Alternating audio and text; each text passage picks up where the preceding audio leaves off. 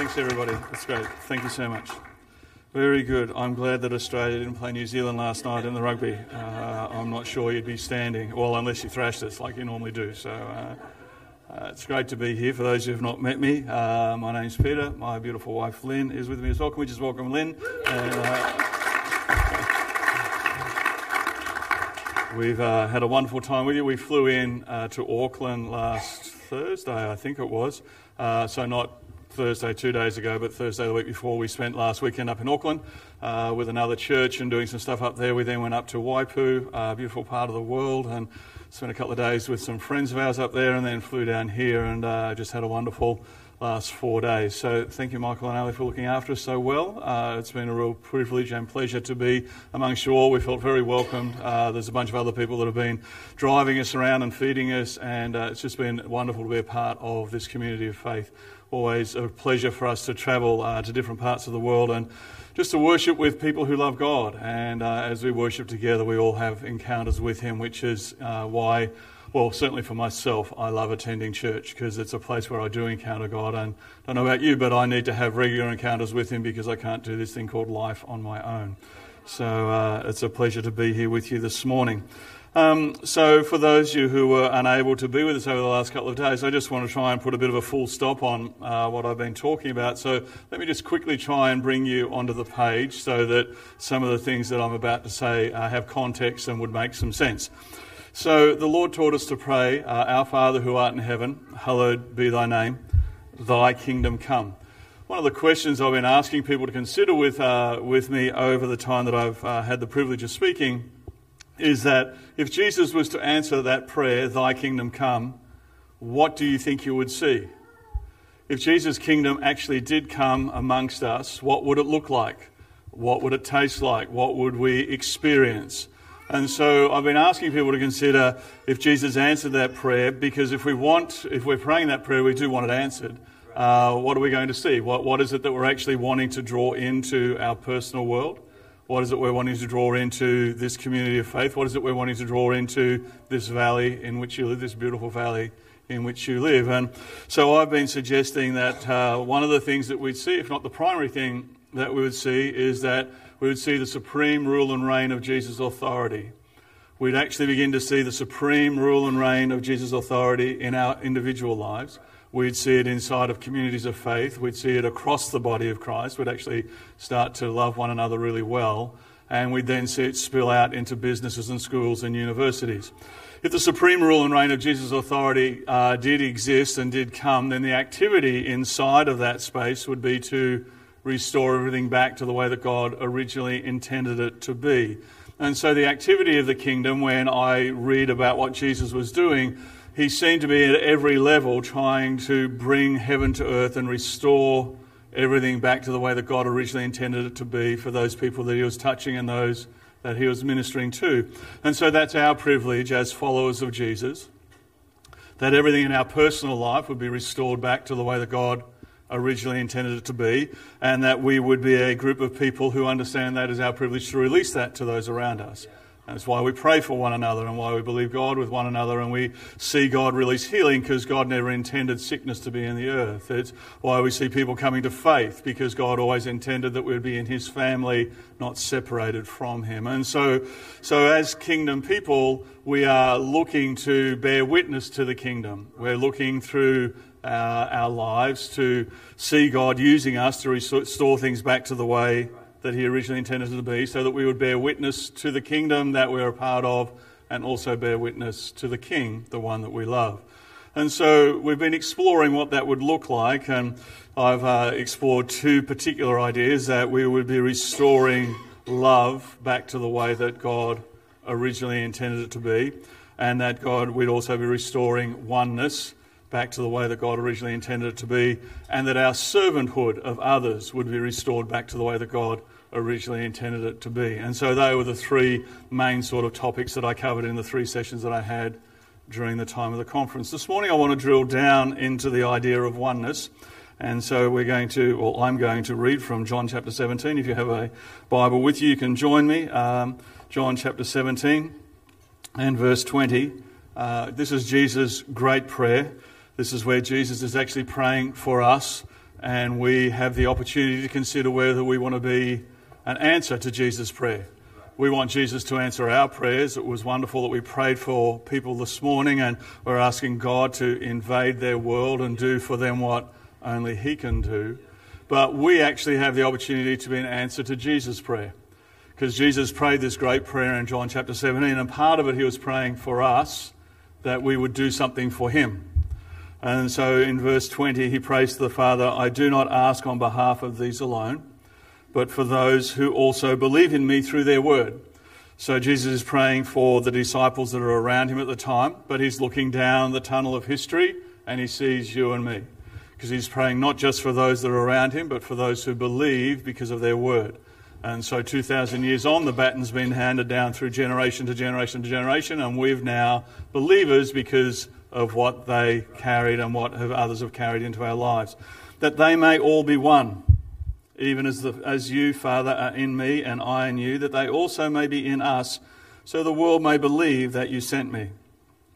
And so Jesus is saying one of the greatest ways that we can bear witness to the kingdom of God, one of the greatest ways we can bear witness to the King that we love, is that we would be a people who pursue living in oneness with one another. Just as the Godhead live in oneness together, that we would make it a priority of our lives to make oneness something that we are pursuing. And so that finds its greatest expression when we are in tension and conflict with one another. Because it's easy to be in oneness with people that agree with us, it's easy to be in oneness with people that like us and love us. But Jesus actually wanted us to love our enemies and bless those who curse us. And so there's a culture out there that's skeptical of what we believe. Uh, but what would it look like if we could actually learn to live in oneness with that culture in a way that caused them to feel the love of God and to feel the love that we have for one another? Because we've actually figured out how to live in oneness in here so that we can carry that out into the world in which we live, wherever we work, where we go to university, go to school, where we live in our homes, next to our neighbours, if we're mums looking after our kids, whatever part of life we're in, we're actually understanding Jesus is saying that to bear witness to Him, this pursuit of oneness with every human being is really important because it represents the Godhead. That's how they live together. And so um, this particular topic uh, has become incredibly important to me because of the way the Lord spoke to me uh, in Mar- March last year. Lynn and I travelled to Adelaide together. Uh, we were going over there to work with a church, much like we are here this weekend. And, uh, and our bag was the very first bag that came out on the carousel. Uh, that was, that's never happened to me before, and it's never happened since. Uh, I probably am, am, one of the top 2% of people that travel in this room today. Uh, for whatever reason, I have the privilege of doing this a lot. And so, for my bag to come out after 20 years of traveling all around the world, to see it come out the first time really got my, come out first, got my attention. And so, we then went to where we were staying, and we were staying in a group of six apartments, and we were put in apartment number one. I understand that God speaks in a very unusual language at times in a mystery because He wants us to be curious. He wants us to try and figure out what He's saying. That's why He told parables that cause us to ask questions. And so I said to Lynn that afternoon, I bet you when we go out to dinner tonight, we'll be seated at table number one. And sure enough, when we went out to dinner that night, we were seated at table number one that was intriguing enough to me on itself. But then we went back to Melbourne. I fly Virgin most of the time. We're in the where the three carousels are at Melbourne. It's a really tight space. Our flight was coming up on carousel number two. Other bags coming out were from people that had flown in from Adelaide. The other passengers were standing around. I recognised a number of them, and uh, and so that's where our bag should have been coming out. Somebody picked up their bag and pushed past because it's a tight space, and so I turned around to make sure they had enough room. And on carousel number one, there was only one bag, and it was mine. I really, at that point, said, God, you are trying to say something to me. And, uh, and so I'd been, Lynn and I and our congregation have been spending about 18 months leading into this time exploring this whole idea of oneness. And I really felt the Lord say to me, Peter, I want you to carry this message until I tell you to stop carrying it because it's important that my people understand that I'm speaking into this space at this particular time, because he does want the whole world to know that the Father sent the Son. And the key to it is living in oneness.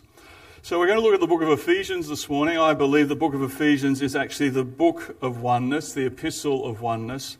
And let me explain to you why. In Ephesians chapter 1, verse 1 to Ephesians chapter 2, verse 10, Paul is talking to the Ephesians about our oneness with God on the basis of grace. From Ephesians 2, verse 11 to Ephesians 4, verse 6, he moves into our oneness with one another. We're going to come back and look at this in more detail. In Ephesians 4, 7 to Ephesians 5, 21, he talks about learning to walk in oneness. And then from Ephesians 5:22 to Ephesians 6:24, he talks about the application of oneness. And so this morning I just want to look at the verses from 2:11 through to 4:6, where it talks about our oneness with one another. And, uh, and we'll build the, uh, the understanding of all this as we go. So we're actually going to start in chapter 4 and verse 1, where it says, Therefore. Wherever you see a therefore in the Bible, you've got to ask, what's the therefore, therefore? And what's happening here is that Paul is writing a letter, much like, well, you know, we don't write letters particularly much anymore, but uh, in the old days, you know, when Lynn and I first met, we used to write letters to one another, and, uh, and there were no verses and chapters, you know, inside of it. It was just a stream of consciousness. And, and here, Paul is under the influence of the Holy Spirit, and he's writing through a stream of consciousness. So when he says, therefore, he's actually referring back to what he's said previously. He's saying, I'm coming to the conclusion of what I have been talking about. I'm bringing an emphasis to what I have been talking about. Um, and so he says, Therefore, I, the prisoner of the Lord, implore you. I want you to notice the word implore. It's a really strong word. Therefore, now, uh, out of all that I've been talking about, I'm now imploring you. On the basis of what I've just said, which we're going to go back and look at shortly, I am imploring you that this is really, really, really important. I implore you to walk in a manner worthy of the calling with which you have been called, with all humility and gentleness, with patience, showing tolerance for one another in love. The next word is really, well, the second next word is really important as well being diligent to preserve the unity of the Spirit in the bond of peace. And so the, these ideas are incredibly significant to Paul, and we're going to find out why they are significant when we go back into chapter 2 and verse 11. But he's saying, being diligent, I implore you to be diligent. I am, it's like he's pleading with us. Would you please understand how significant this is? And you need to really be diligent. You've got to make sure you pay attention to this because of the consequences of it being diligent to preserve the unity of the Spirit in the bond of peace. There is one body and one Spirit, just as you also were called in one hope of your calling. There's one Lord, there's one faith, there's one baptism, one God and Father of all, who is over all and through all and in all. Paul is, is saying this whole idea of oneness finds its expression in all these different parts of the kingdom and the way the kingdom works. And I'm imploring you to be diligent in the way you pursue this because it has such a significance for the spiritual dynamic of a region. It has such significance for our own spiritual lives as well. So if we go back to chapter 2 and verse 11, we find another therefore. Ephesians 2, verse 11, therefore. What's the therefore, therefore? Because he's wanting now to move, he's changing gears in his conversation.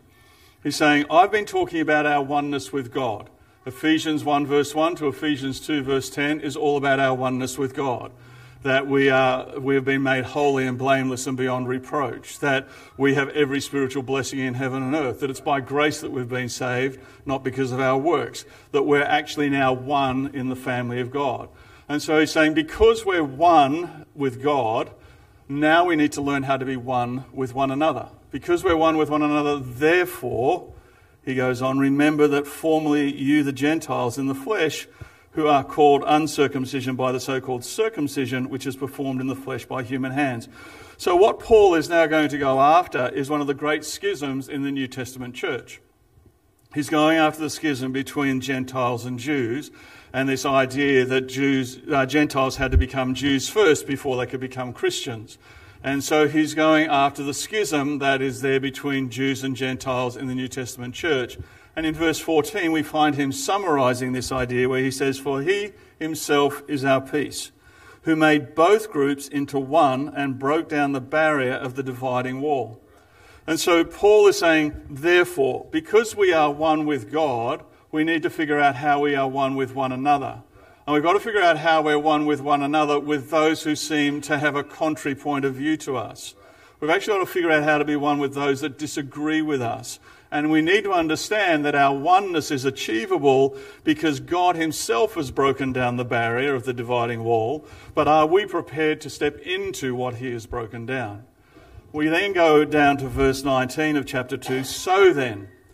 So the, the word so is another English word like therefore. So then. So, because we're breaking down the barrier, the dividing wall between Jews and Gentiles, because we're learning to live in oneness with one another, so then, the next point he wants to make is actually summarized uh, in the verses 21 and 22.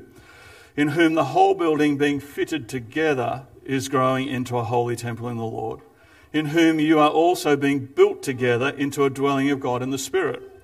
And so Paul is saying that when we break down the dividing walls between us, it's so that we can be built together and we can be knitted together.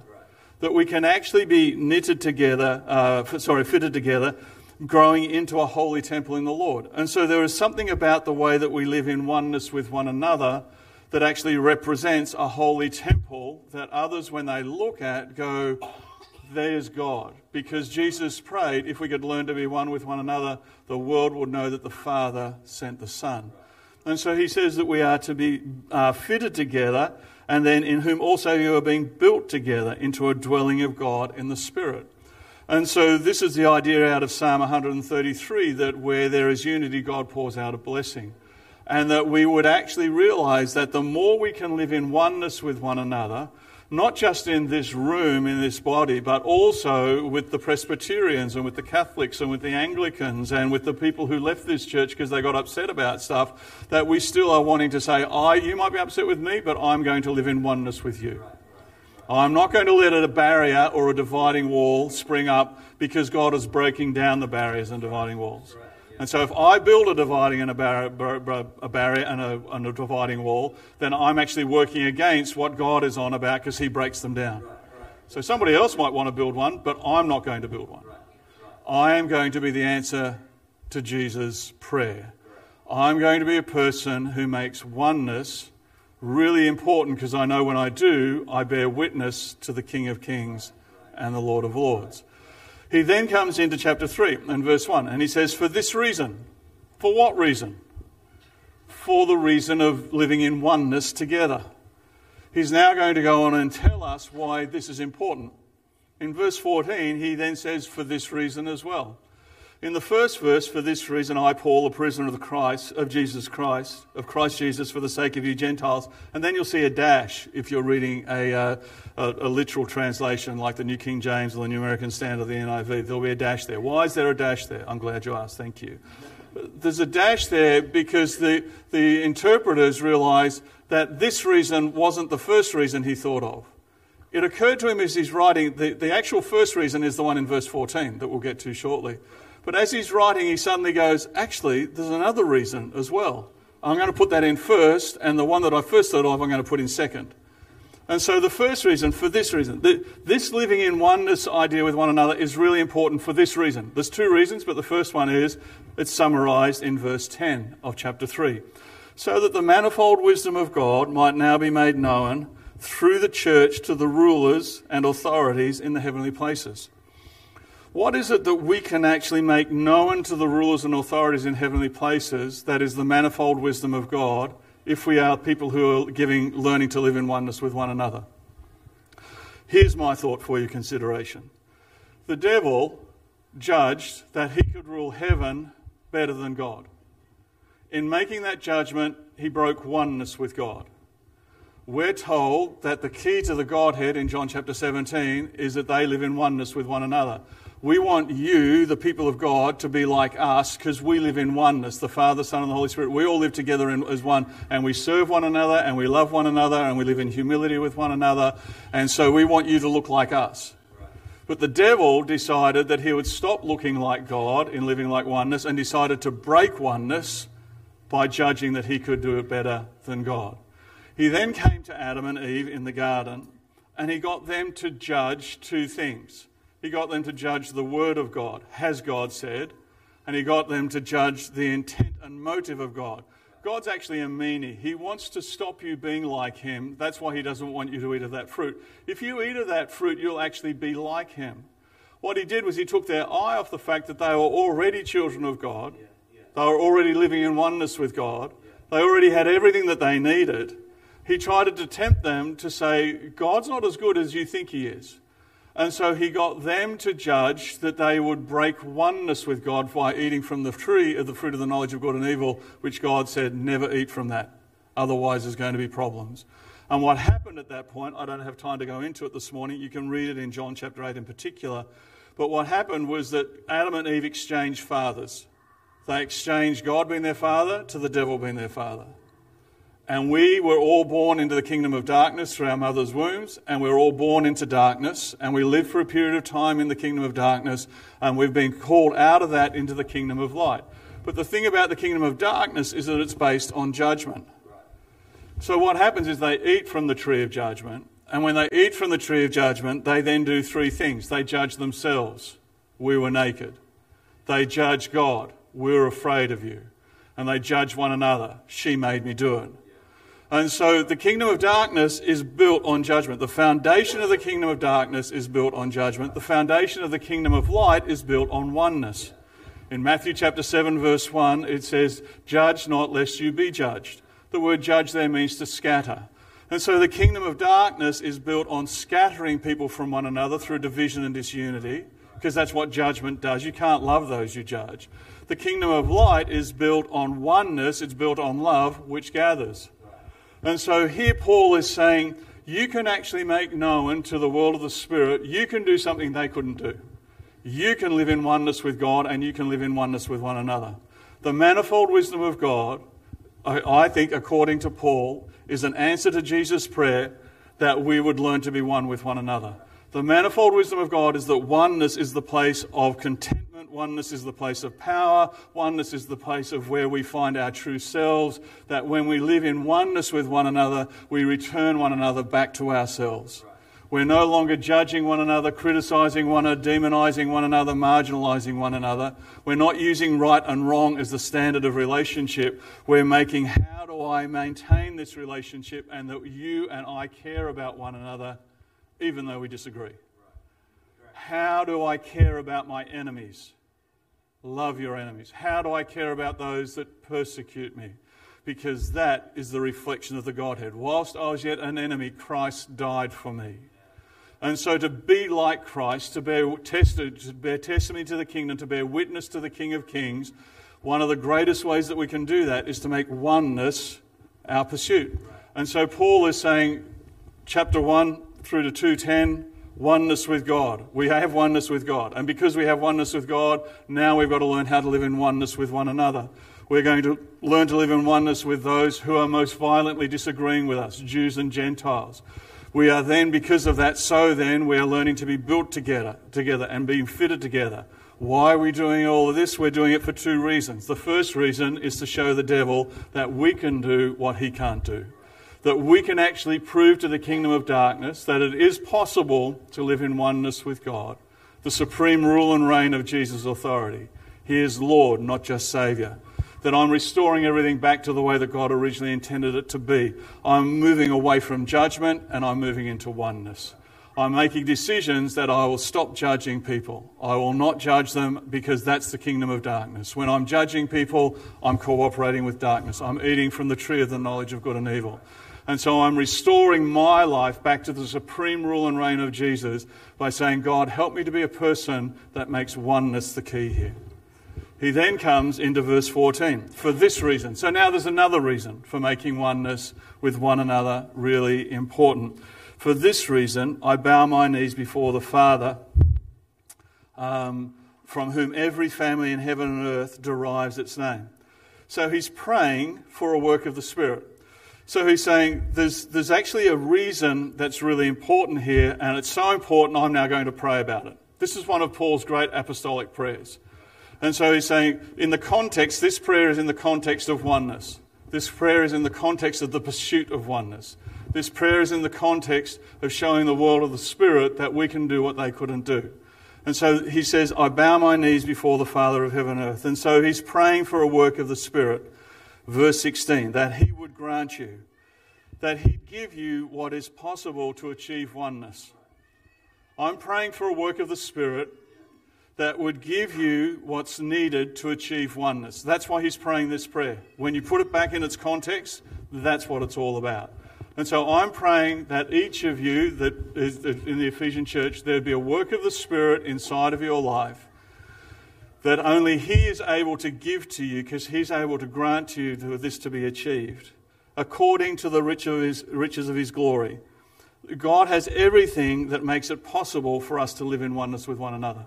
Paul is convinced that there is a work of the Spirit that God can do in our lives that makes it possible to live in oneness with one another. And he realizes that if we don't have this experience that he's about to pray for, we won't live in oneness with one another.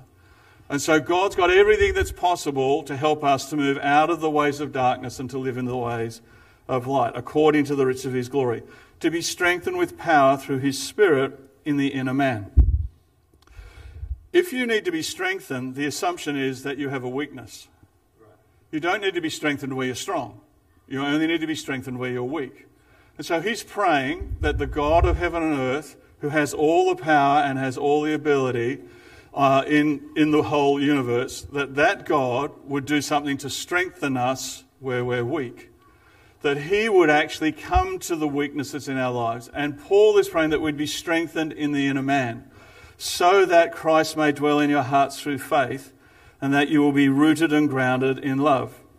Now, in here, we've got to understand Paul already believes that our, our hearts are hearts of faith because we've confessed with our mouth and believe with our heart that Jesus is Lord. So, what I've come to understand is that in my heart, my heart is made up of a whole bunch of different rooms. I can have faith for God to provide for me, but I may not have faith to see people healed. I may have faith that I can forgive people who have hurt me, but I don't have faith for sickness that I've just been told that I'm going to be hit, that, that's going to take my life down. We, we have all these different rooms where some rooms we have faith for, but other rooms we don't have faith for. And so there, is, there are rooms in our heart where we don't have faith to forgive people and live in oneness with them. There are rooms in our heart where we don't have faith that if I actually let you feel that you're right and I'm wrong, that I'm going to be diminished. And I don't want it to be diminished, so I'm going to make sure that you're diminished before I'm diminished. Did that make sense? Did that come out clearly? And so, so there, there are different. So he's saying there's some areas in our heart where you're not rooted and grounded in love. Rooted and grounded is a agricultural idea which was very prominent in these days. And so, what he's saying is that the areas of weakness in your life, the areas of weakness that are in your life, are because the roots in that part of your life, whether it be for healing, whether it be for money, whether it be for forgiving people, whether it be for stop lying, whatever it is, wherever the weakness is that needs to be strengthened, the roots of that part of your life are not going down deeply into the love that God has for you. And so, what, what he's praying for is that those roots would actually come up out of the lies that cause you to behave in a way that is not Christ like, and that those roots would go down into love, into God's love. That you would be rooted and grounded in those areas of weakness, those areas where you're not strong. And he's saying one of the areas that I watch Christians where they're not strong is that they don't learn to live in oneness with one another. They actually prefer to judge people and, and it's not you know the domain of Christians, it's the domain of everybody. It's just that we've brought that lifestyle with us from the darkness that we've been in into the kingdom of light. And he's saying, whatever it is, whatever that causes you to do that, I'm praying that those roots will be pulled up out of the lies, out of the fear that causes you to feel that you need to judge, and that those roots would go down into love, into God's love. Rooted and grounded in love, may be able to comprehend with all the saints what is the breadth and length and height and depth, and to know the love of Christ which surpasses knowledge, that you may be filled up to the fullness of God. And so, so what Paul is saying is that for us to live in oneness with one another, we need to understand how much God loves us. Because when we understand how much God loves us, we can then give that love away to other people. It sounds a little bit like the New Testament commandment in John chapter 13 A new commandment I give to you, that you love one another as I have loved you. Love one another. By this all men will know that you are my disciples, by your love for one another. So Paul is saying, uh, sorry, uh, Jesus is saying that, that we need to be people. A new commandment I've given to you that you understand how much you're loved by God so you can love other people well. The Old Testament commandment, the second of the two great commandments of the Old Testament, was love one another as you love yourself. Now, we all know that we're pretty hopeless at loving ourselves. We all love ourselves on the basis of performance, and we tend to love other people on the basis of performance. We love those people who agree with us. We love those people who do what we want, but we withdraw our love from those people who disagree with us, depending on how violently they disagree, and from those that have hurt us. And so Jesus gave us a new commandment for a new covenant for New Testament believers. He rewrote the second of the two great commandments and said, Love one another as I have loved you. And so we can only love other people the way that Jesus loves us if we know how much he loves us. And so here Paul is then saying, so all of this is in the context of oneness, remember. All this is about how we're to live in oneness. For this reason, what reason? To live in oneness with one another. For this reason, I need you to recognize that love is the key. And so in verse 19, to know the love of Christ. The Greek word here to know means to know by experience and encounter. And so he's saying to know by experience and encounter the love of God, which surpasses knowledge, what you know in your head, so that you may be filled up to the fullness of God. You have two seats of knowledge in your world one is in your head and one is in your heart. If you come to church long enough, you know that you're meant to forgive people. But when you're hurt very deeply, how easy is it for you to forgive them? Do you forgive them just like that? Or do you have to go on a journey? Or have you yet to forgive someone that's hurt you deeply? We can know in our head something, we can have knowledge in our head because we think, because of the way we've been educated, that if we know it in our head, we know it. But that's not true. It's what you know in your heart that really determines how you live. Who you are under pressure is who you really are. And so you can know that you're meant to forgive someone, but if you're not forgiving them, there's a reason in your heart that you're not forgiving them that needs to change so that you can give witness to the King of Kings and the Lord of Lords. And so, so Paul is saying to know by experience and encounter the love of Christ, to know in your heart the love of Christ, which surpasses what you know in your head, so that you may be filled up to the fullness of God. If you squeeze an orange, you get orange juice. If you squeeze a lemon, you get lemon juice. If you squeeze a Christian, you should get Jesus juice.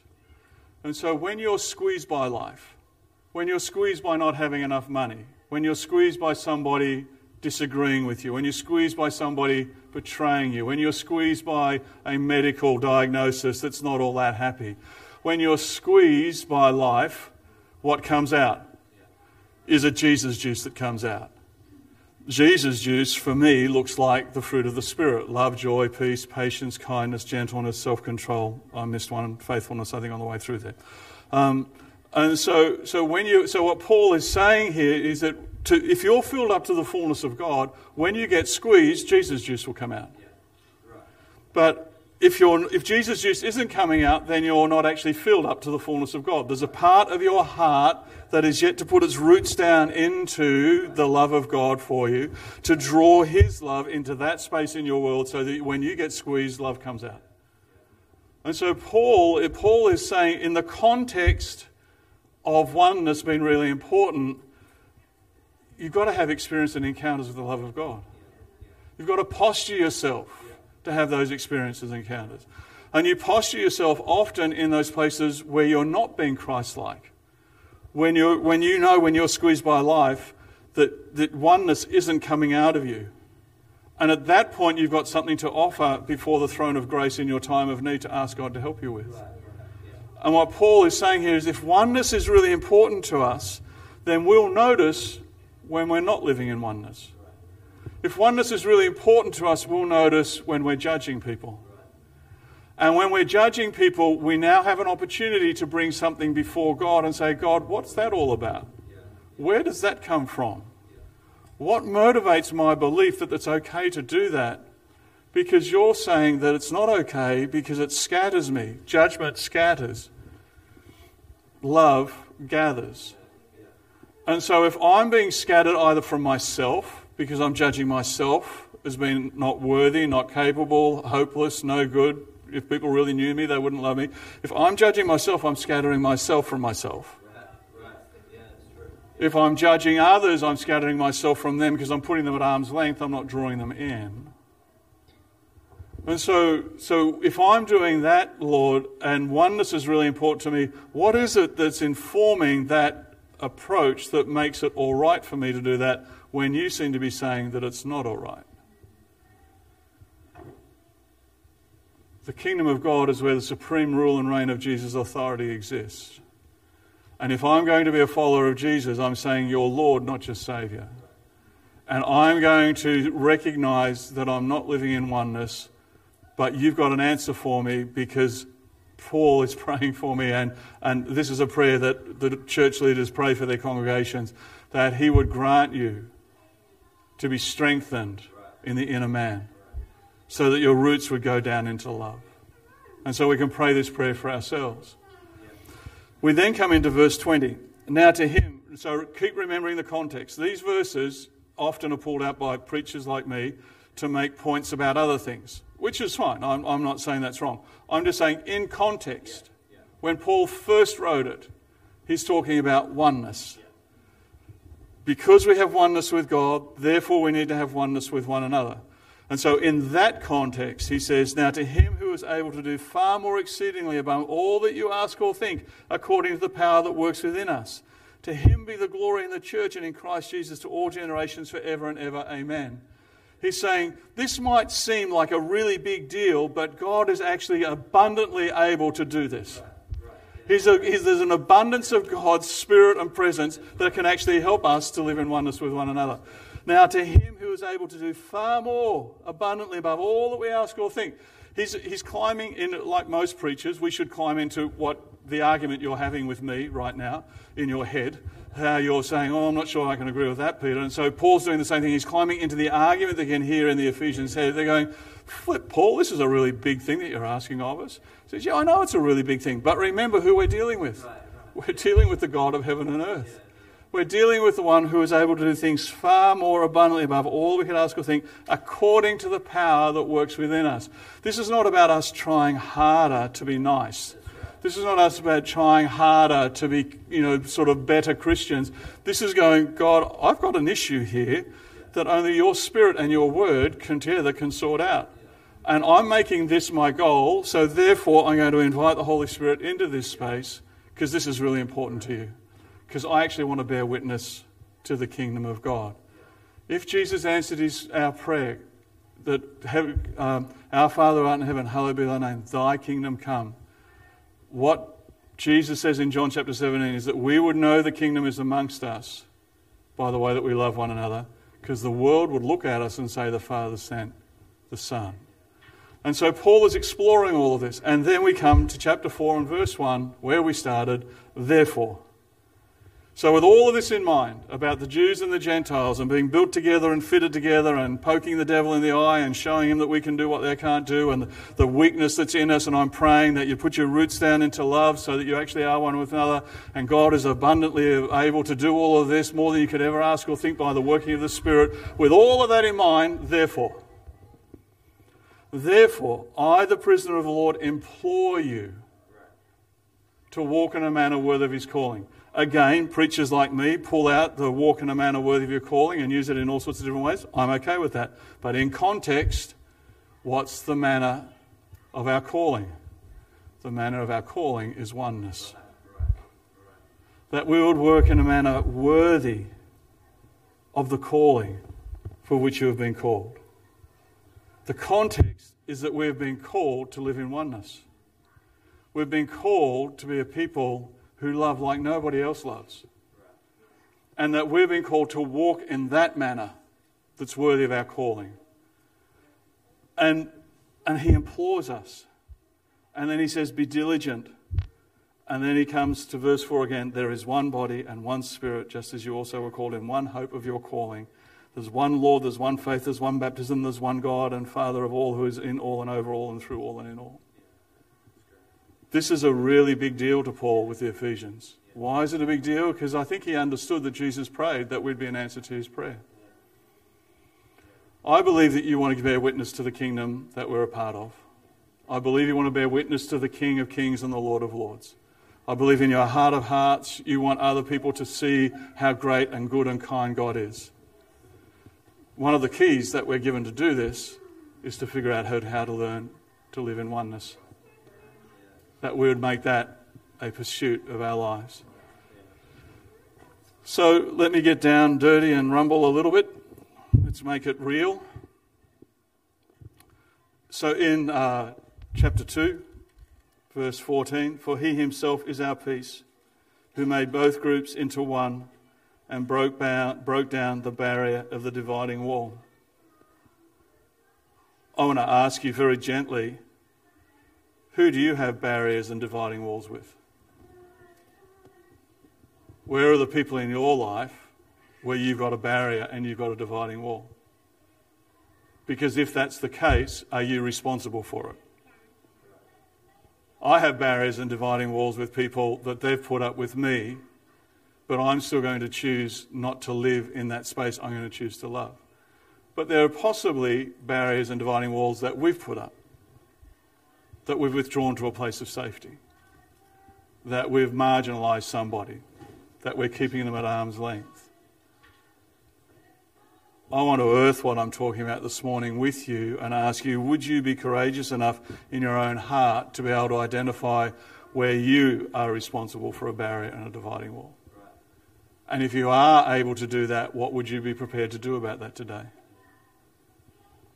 Would you be prepared to pray like Paul has prayed and say, Lord, you, are ex- you have exceeding abundantly available all that I need for you to work in me that I could be humble enough and step away from that space because I want to bear witness to the kingdom. I actually want to be a follower of Jesus. I want the supreme rule and reign of Jesus' authority to exist in my life. And so, normally, where these barriers are, we've got, all, we've got a bunch of really good reasons why we've put them up. I'm not asking you to put yourself in an unsafe position. There may be some people that you have a barrier or a dividing wall with that have hurt you and have harmed you. I'm not asking you to go back into a relationship and trust them again. I'm just asking, would you be prepared to let that ball down that you could see them with the eyes of love that Jesus sees them? Would you be prepared to, be, to let all of that go so that God's love can reach out of you into them? Now, whether they're ready to receive it or not is another conversation altogether. I'm not asking you to put yourself in a dangerous position where they would take advantage of you. It may, it may not be that extreme for you today. It may be that you've got a barrier, a dividing wall with somebody at work or somebody in your neighbourhood. You have a dispute over a fence or you've got a barrier, a dividing wall about where they park their car. You might go, well, that's just little, Peter. Surely that doesn't matter. I personally think it does. If you saw an elephant coming down a jungle path running at you, you'd get out of the way because you know it would kill you. But the same poison, the poisonous leaf, the poisonous spider that's in the leaf litter that you can't see can kill you just as much. It's often the little things that trip us up and not the big things. So, if I can have the uh, worship team uh, to rejoin me this morning. We're going to take a few moments just to allow the Lord to speak to us today. If you're not ready uh, to do anything with this today, then that's fine. That's all good. Um, I'm here just to be a guidepost and point you in a direction.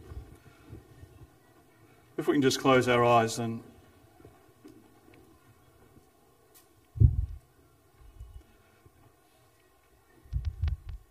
So, the first question is Are you prepared to make the pursuit of oneness one of the key goals of your spirituality? If you are, what you're saying is that you're wanting to make love one of the key goals of your spirituality. But it's not a human love, it's a, it's a God type love.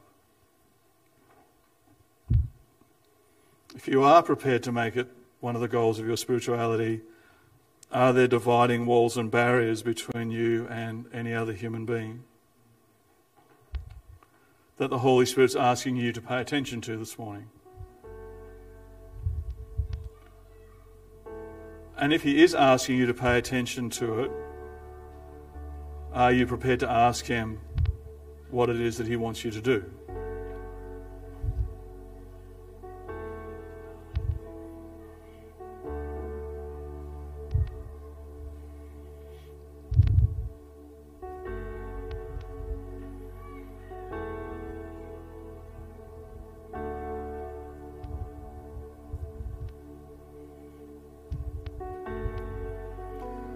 If in hearing him ask you to do something about it, you balk because it's like, flip, that's too big. I want you to remember that he is abundantly able to do more than you could ask or think. For it is God who is at work in us. And so, if it's asking you to do something, I want to pray for you this morning that you would receive the grace, the riches of His glory, to be able to step into that.